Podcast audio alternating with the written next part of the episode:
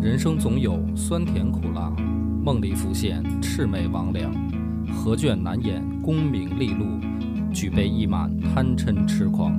野史下酒四电台，道出不一样的精彩。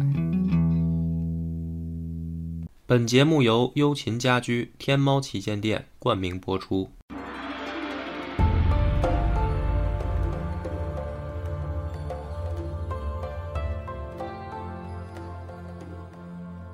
大家好，欢迎收听《野史下酒》，我是恶把波。大飞，老番仔，然后大王，好，我们四个人都在，所以我先唠叨几句我们电台的常规的事儿。首先，今天这一期是江左吴氏的最后一期，也就是说，南朝为主视角的系列到今天这一集就结束了。但是不代表南北朝结束啊，就是我要换回北朝的视角，就是按照北魏的视角重新开始讲了。不就是忍了很长时间吧？就是南北朝啊，真正精彩是从六镇大起义开始。但是呢，你不讲前面那些是不可能的。好不容易铺垫完前面这儿，真正南北朝的高潮才刚要到。那么今天这一集呢，为什么把它作为江左吴氏的最后一集呢？因为讲那些傻帽皇帝吧，实在是不提气啊，就是经常干一些昏昏庸无道的事儿。我也解释过，不是说这些南朝皇帝真的就是傻到这种程度，肯定是被抹黑了。但是呢，作为一个系列的结束呢，得讲个提气的人，所以不卖关子，先讲的是南朝的唯一一个还算是个战神吧，陈庆之啊，七千白袍军北伐，有一句话叫“千军万马，万马必白袍”嘛，就是说的这家伙。好，这是系列的一些闲话，然后还有更闲的，啊这个我们的直播 呵呵定在今天是几号？定在下周日，也就是十月七日，十月七号，然后我们每个月呢都会开一个直播，这个直播呢是放在熊猫上，呃，大家可以来直播的时候呢准备一些问题。我们的主要的内容呢就是由帆儿哥领喝对，啊，我们自己的酒。嗯，挺酷啊，然后呢，这个大家可以在直播的时候用弹幕的方式向我跟帆儿哥提问，我们两个轮着答，输的人喝一杯酒啊。呃，那个私人问题就不回答啊。啊，对，就是然后大飞做裁判，大飞负责念问题，然后对答案，然后计数，看我们俩谁先晕，这个判判输赢不是你用不着，一会儿一会儿胡说八道了就知道了。啊。这我个说然大王哥哥也来对吧啊，大我王嗯没学心肺复苏，我来干嘛呀？我我待会儿把二副叫来，他是老师啊呀，对嗯， 在边上给你准备着。这个回答呃不是，然后这提问最多的呀，我们设个前三名吧，就是我们俩答不上来的问题，然后前三名送酒，送一送一送一坛，然后哇这个留留下联系方式给大飞，到时候我们给你寄过去。那人家要送礼物的，你们敬酒吗？啊敬啊，肯定啊二哥敬一我们杯得不提问题，直接就是是刷一礼物，直接我们就举杯啊。干一瓶啊啊，直接。，那有点扯那这人送游艇啊 一送游艇瓶可以一瓶一瓶一瓶二斤啊，兄弟！但是关键是游艇是什么玩意儿？啊我也好我也像就是比较贵的礼物不是，咱们那直播间好像还送不了那些啊那，爱送点什么嗯别送嗯了就别送了，别送了，对，就就当图一乐吧，没反事，我正。我我我我给留一个那个什么，留一个账号啊。嗯没，反关系正待会儿回头给这你个们看看我们录音室现在已经简陋成什么样了啊。我们现在的计划就是每个月由我跟帆儿哥领喝一回，毁自己的身体，因为我想的是说咱们这酒啊，就是爱喝酒的，一个月喝一个，怎么也下去了。实在下不去呢，找不着朋友的就来直播间，就我们陪你喝。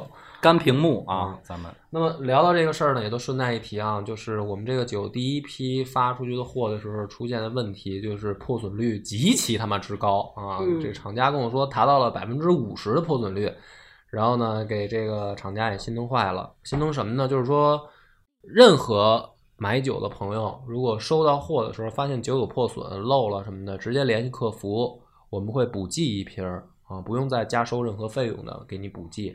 所以就是后面买酒的，我也是跟大家说一下，就是收到快递以后，第一时间去验一下，看看有没有破损。如果有破损，直接拒收，就你不用联系客服，直接给退回去，酒厂就会再直接给你补寄，直到你收到完整的为止啊！而且这里面不会加收任何的费用。然后最后一个就是说，我们的这个酒呢，在微信公众号上卖，不是，你得说一句，现在酒厂已经有所改进了，啊已经换成了这个防震的这个塑料泡对沫，，加了啊膜了啊，因为他们后期的有一些朋友已经收到新包装了，然后效果还是不错的。对，所以这个事儿大家一定放心。我们也是第一次做这种生意，有一些试错的空间吧，得。对，然后那个酒在微信公众号上卖，公微信公众号叫“柳南故事”，然后每天更新一个小小内容，啊、十多分钟的音频，免费的啊、今后会调整不同的内容，也可能会放系列的。看微信的这个更新的时候呢，记得点一下文中广告，这样是对我对于我们的收入也会有所增加。好吧，这个凡儿哥我唠叨了多长时间了？到现在为止，那你甭管了，甭管了啊！咱们这个正式开始讲故事，因为这一期是江左无事的收尾，所以呢，我先把这个话题扔出来。陈庆之啊，作为南北朝时期，甚至是我国古代的这个名将里面，都能排得上一号，因为他又是搞出来一些军事史上的奇迹。什么奇迹呢？这个家伙四十一岁才第一次带兵，第一次带兵就以两千人对两万人的战绩取胜。哇！然后呢，在荥阳城外三千打三十万，啊，破敌取胜。最后呢，七千白袍军北伐，据说是击败敌人五十万，而且呢，在敌人的首都扶立了一个新军，就是在敌人的地盘上搞一皇帝登基了。而且最神的是啊，后世从史书上看说这哥们儿啊，弓都拉不满，嗯，骑术呢也并不怎么出色，就是武艺并不高强。这个文治呢也没有什么，好像不是像诸葛亮那样说是好像能文能武的，也不是这么一个人。所以呢，从这些角度来说呢，这家伙是个传奇。这个他是怎么做到的？而且呢，这个奇人后世有一些学者去分析呢，就是说吹嘘的成分过大，就是南南朝啊，非要塑造这么一个战斗英雄的形象，于是给他加了很多戏。嗯北朝当时呢也有这么一个人，就是尔朱荣，就是两边啊互相的塑造出来一个战神形象，而这两个战神呢还真是没怎么正面交手。嗯，就是没有说一分高下，咱们来一你个交手完了就必须少一个战神了。对，所以这个是一个传奇人物。那么我就想把这个传奇人物呢，作为江左吴氏的一个收尾，因为吴氏到此结束，就真没事儿了开始有事儿了啊，六镇大起义了嘛。那么咱们就说啊，陈庆之，字子云，史书说他从小跟着梁武帝，啊就是萧衍，但是实际上呢，这个事儿并不靠谱。嗯，因为大家也知道，我们之前讲过很长时间了，说这个南北朝时期，尤其是南朝，非常重视出身、高门、贵族，一般就有好的前程。寒门子弟呢，基本上没啥希望我觉得隋朝之前都是这套路啊。啊，甭管是推荐制还是世家大族的世袭啊，嗯，那么陈庆之呢，我觉得他什么自幼跟随梁武帝啊，有点扯淡没资格是吧？啊，都没资格。他一定是啊，就是想尽了办法，削尖了脑袋，想去拍糊在大哥身边儿韩信呗，啊，就是这么一个角色。那么他的故事从哪儿开始呢？不是像很多其他的像韩信那样说什么自幼熟读兵法，然后怎么受胯下之辱那么一个励志的过程。他的起步啊，其实是一个很狗血的剧情，就是迎奉大哥的喜好。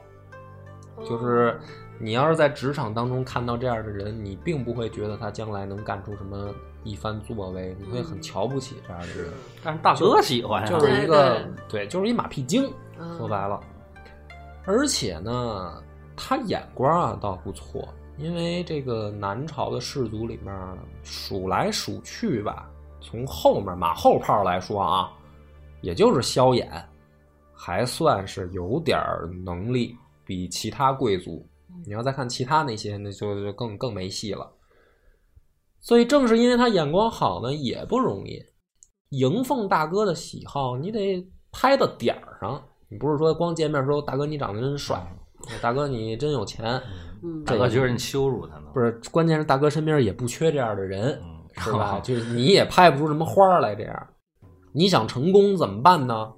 你得正好拍到点儿上。 嗯，那他的痒在哪儿？哎，咱们就先说这个萧衍啊，痒的地儿还挺多，浑身刺痒。好满足。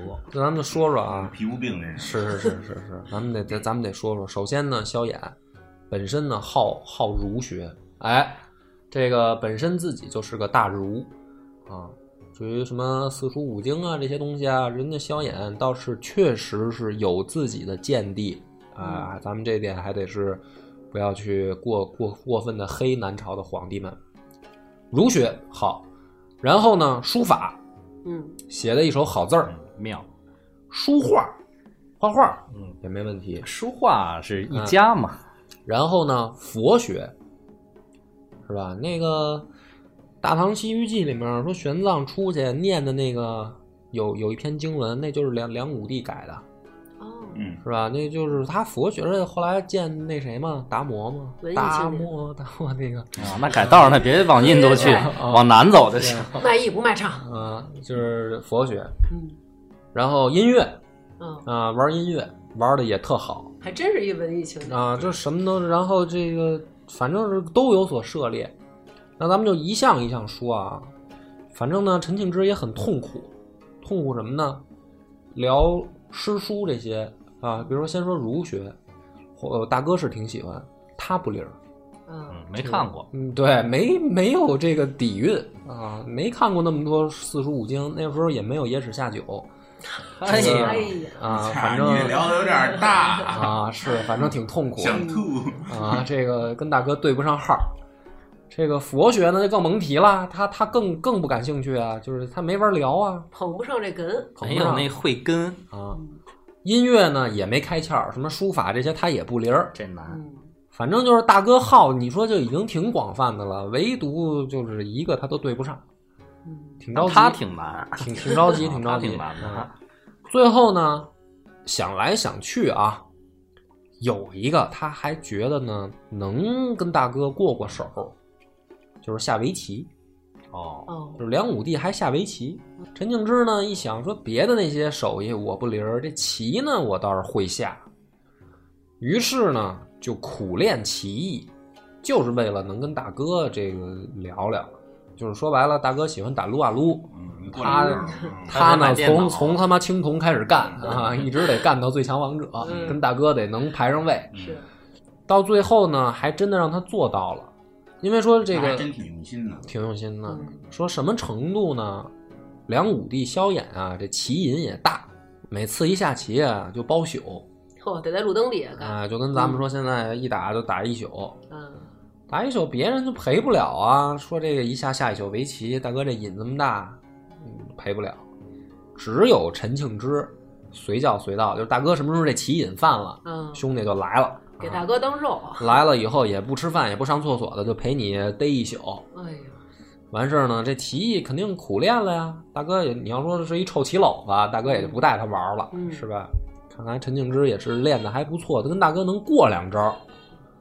终于在这样的情况下呢，算是在这个萧衍的幕府里面有他这么一号，哦，跟着算门下的这个怎么说呢，叫门下养的这个食客也好吧，还是幕僚也好，就有他这么一号了。但是呢，很多人瞧不起他。嗯从出身来讲，从你干的这事儿来讲，你没法瞧得起你。呃怎么横看竖看就是一地地道道的马屁精。嗯，萧衍对待他的态度呢，其实是希望啊给他一个机会，就是我也不希望给我这儿说说我是养一个废物，就是因为能陪我下棋，所以所以养着他。萧衍也不希望这样啊，嗯所以呢，有意无意的开始适当的给陈庆之一些机会。那么在这样的情况下，其实你要换一个角度来看啊，陈静之是顶着压力往上去拼，希望得到一个机会，证明自己不是一个马屁精嘛。嗯，嗯，那打铁自身硬啊，他硬吗？这样的情况下呢，机会很快就来了。他有带兵作战的机会，但是我开篇也讲了，那年他已经四十一岁了。四十一岁呢，他的第一场战斗啊，实际上也是一场这个内部的怎么说呢，就是没有打出国门啊，嗯因为那个时代不是大家国门， 是呃，对啊，因为那个时代大家都想着北伐嘛，啊，他第一次没有，是这个梁武帝七七年普通七年的时候，然后呢，这个朝廷派安西将军出征寿春，任命陈庆之呢假节总管军事。当时的这个北魏豫州刺史李宪，派遣他大儿子叫李长君，然后在寿春修了两座城来抵抗。在这样的情况下，陈庆之攻城略地，嗯就把这个等于敌人啊给赶跑了，然后占据了寿春城。没过多久呢，到了梁武帝大通元年，陈庆之呢又跟随领军曹仲宗攻伐涡阳，嗯这是他的第二次。那么这一次呢，北魏派遣常山王元昭来支援，然后先头部队呢在离涡阳四十里的地方驻扎。这个时候呢，放说说敌军前锋啊，必然必然是轻装的这种精锐部队。如果我们出战打赢了，不算有功，嗯但是呢，打输了会伤到我们自己的士气，所以不如什么呢？不如先避其锋芒。这个时候，陈庆之跳出来反对这个违放。陈庆之这么说啊，说北魏的军队军队啊，远来肯定是很疲惫的。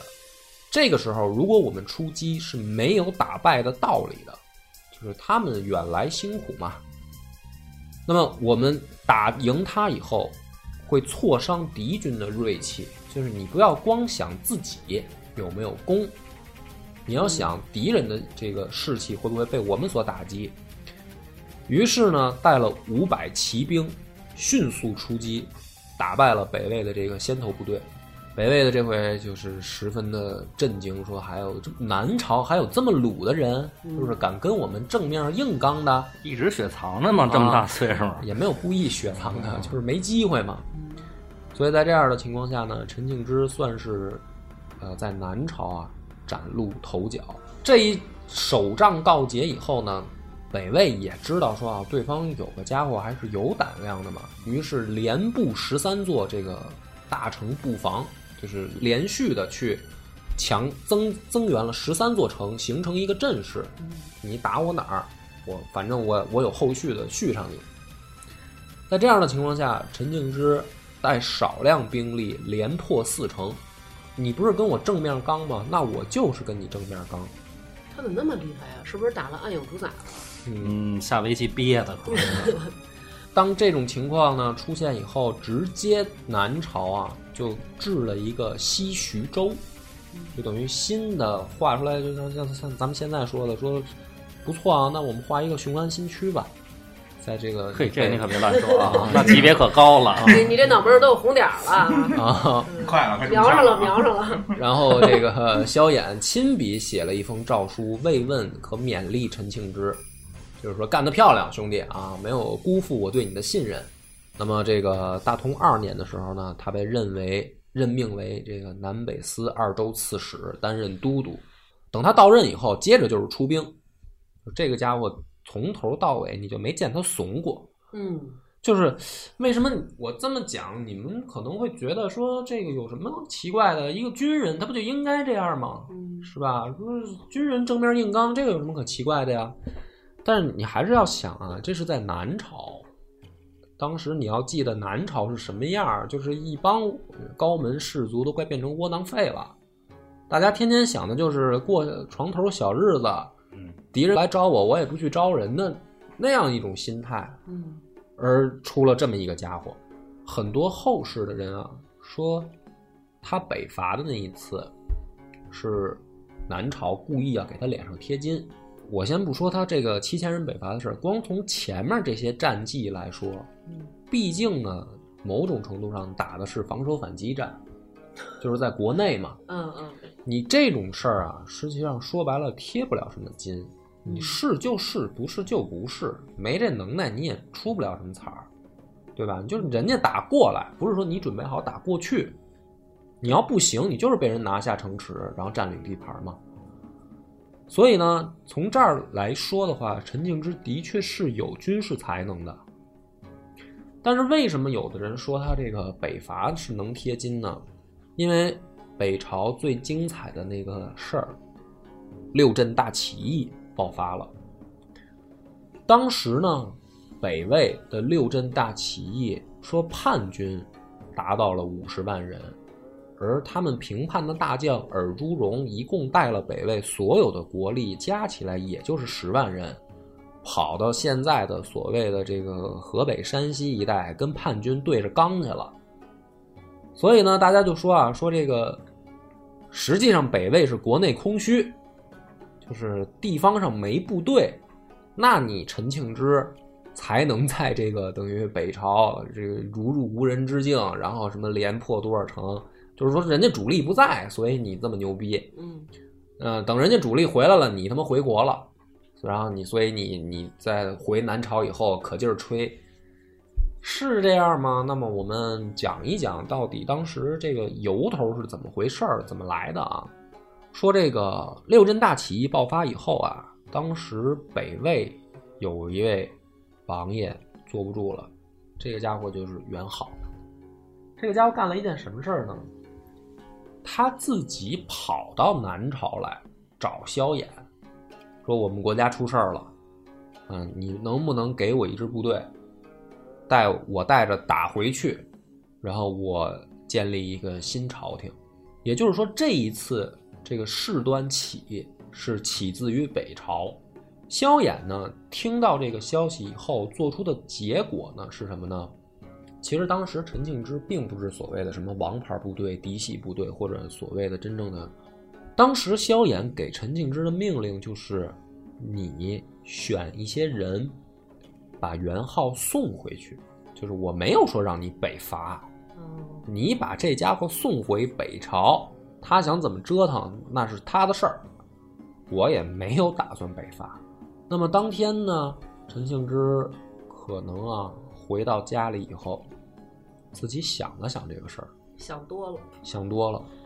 因为咱们也知道，说在那个时代呢，但凡一些有理想、有抱负的人，他们唯一能想到的事儿就是恢复中原，就是带兵打回中原，然后驱逐什么异族啊之类的。这个就是那个时代最高的理想了。当时大哥呢给了他这样一个任务，就是我可以带兵去北朝，那么我要怎么做？就是想抓住这个机会呗。嗯我认为陈庆之是心里面打算抓住这个机会的，于是呢，七千子弟兵全部呢白袍白甲，你可以哇想象那个阵势啊，就好是帅啊很帅吧？嗯这连血缘嘛，包括他自己，包括他自己也是穿的这样一身行头，你看啊，南北朝两个有统一制式服装的部队啊，还留下名儿，除了这白袍儿，嗯就是一个北府，嗯但是北府还都不是说服装，嗯是这个武器制式上啊。嗯，你说这样会对他的这个战争效果，就是战场上的心理起到什么作用？他选择这样的服装可以召唤甘道夫吧？嗯，他这你们聊的个都什么？ 不是他这七千这白都叫袍，历史。呃，咱们这么说吧，他这七千白袍军啊，跟北府的一个最大的区别是什么呢？咱们讲过北府，京口是吧？招兵嗯，那地方本来就是北方流民聚集，然后什么兵户出身的人待的地方。也就是说，他的兵源地招的兵啊，本身就是一些素兵源素质很高的人。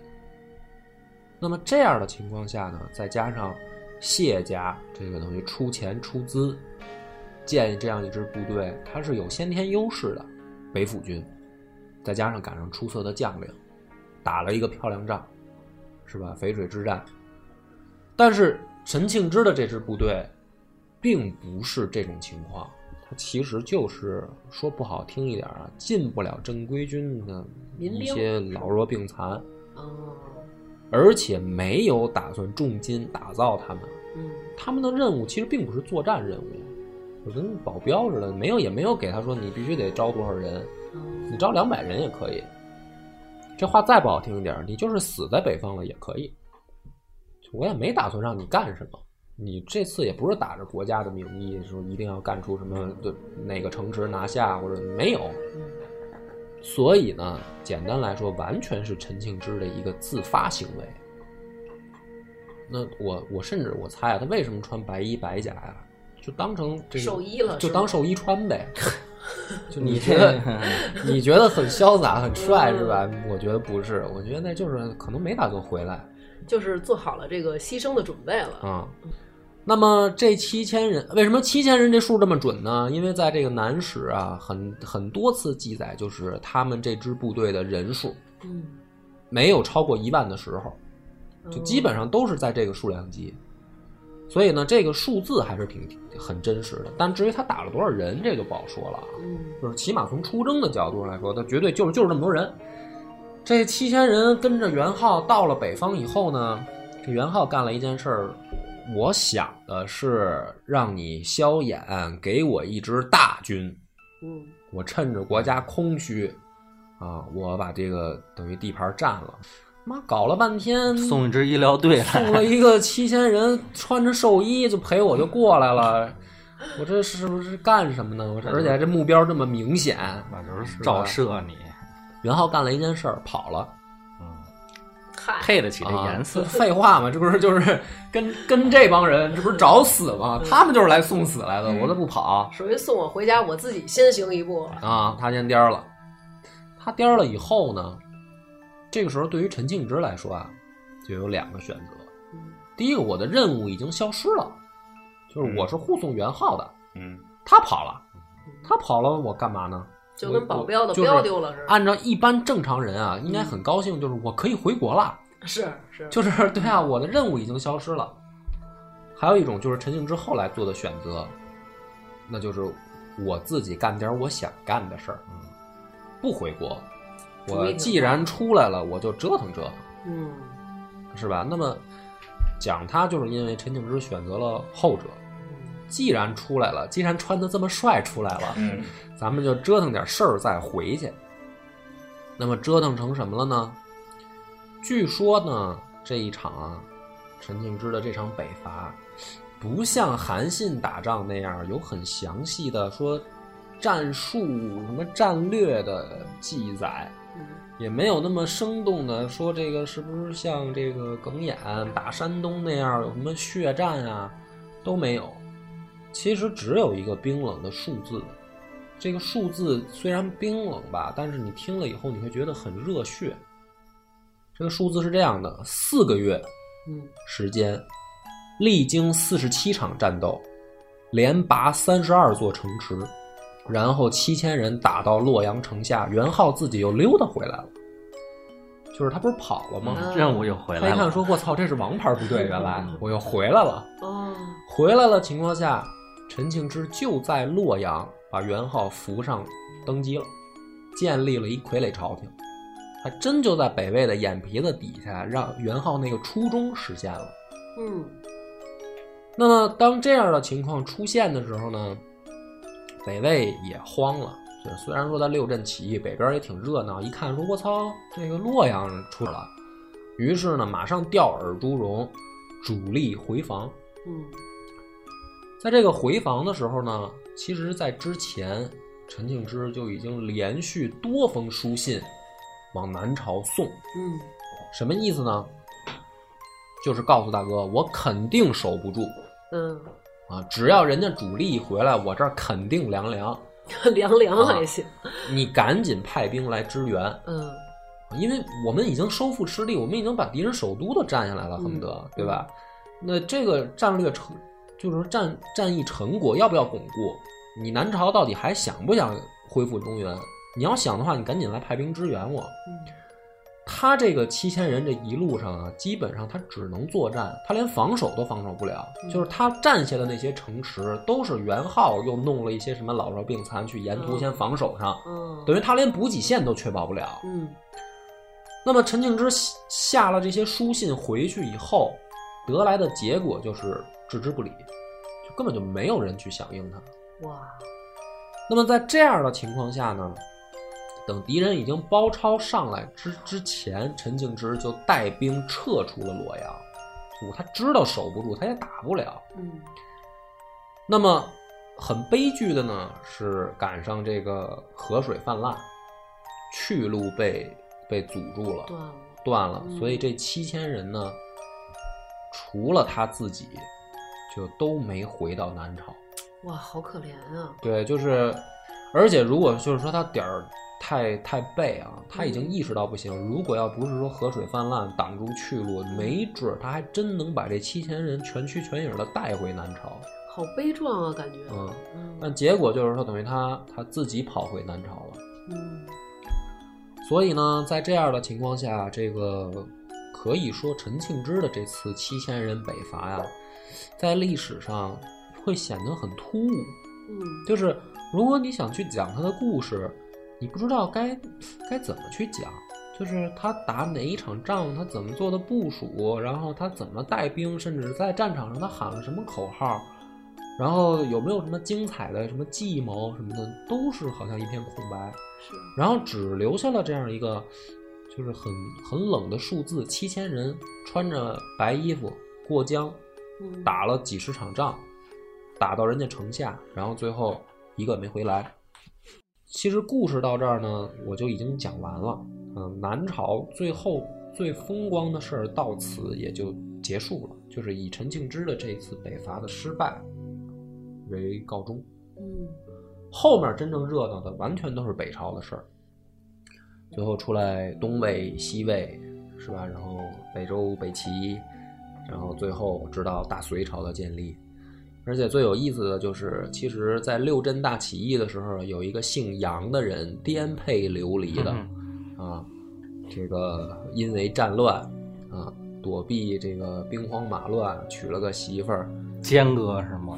后来他生一儿子是建哥啊，嗯啊，所以真正南北朝精彩的这个大幕，是吧？什么宇文家呀、高家呀、杨家呀，嗯甚至到后来的老李家，啊，就要出来了。那么希望大家呢去听我们下一个系列啊。那么南朝江左无事到此结束，感谢你的收听。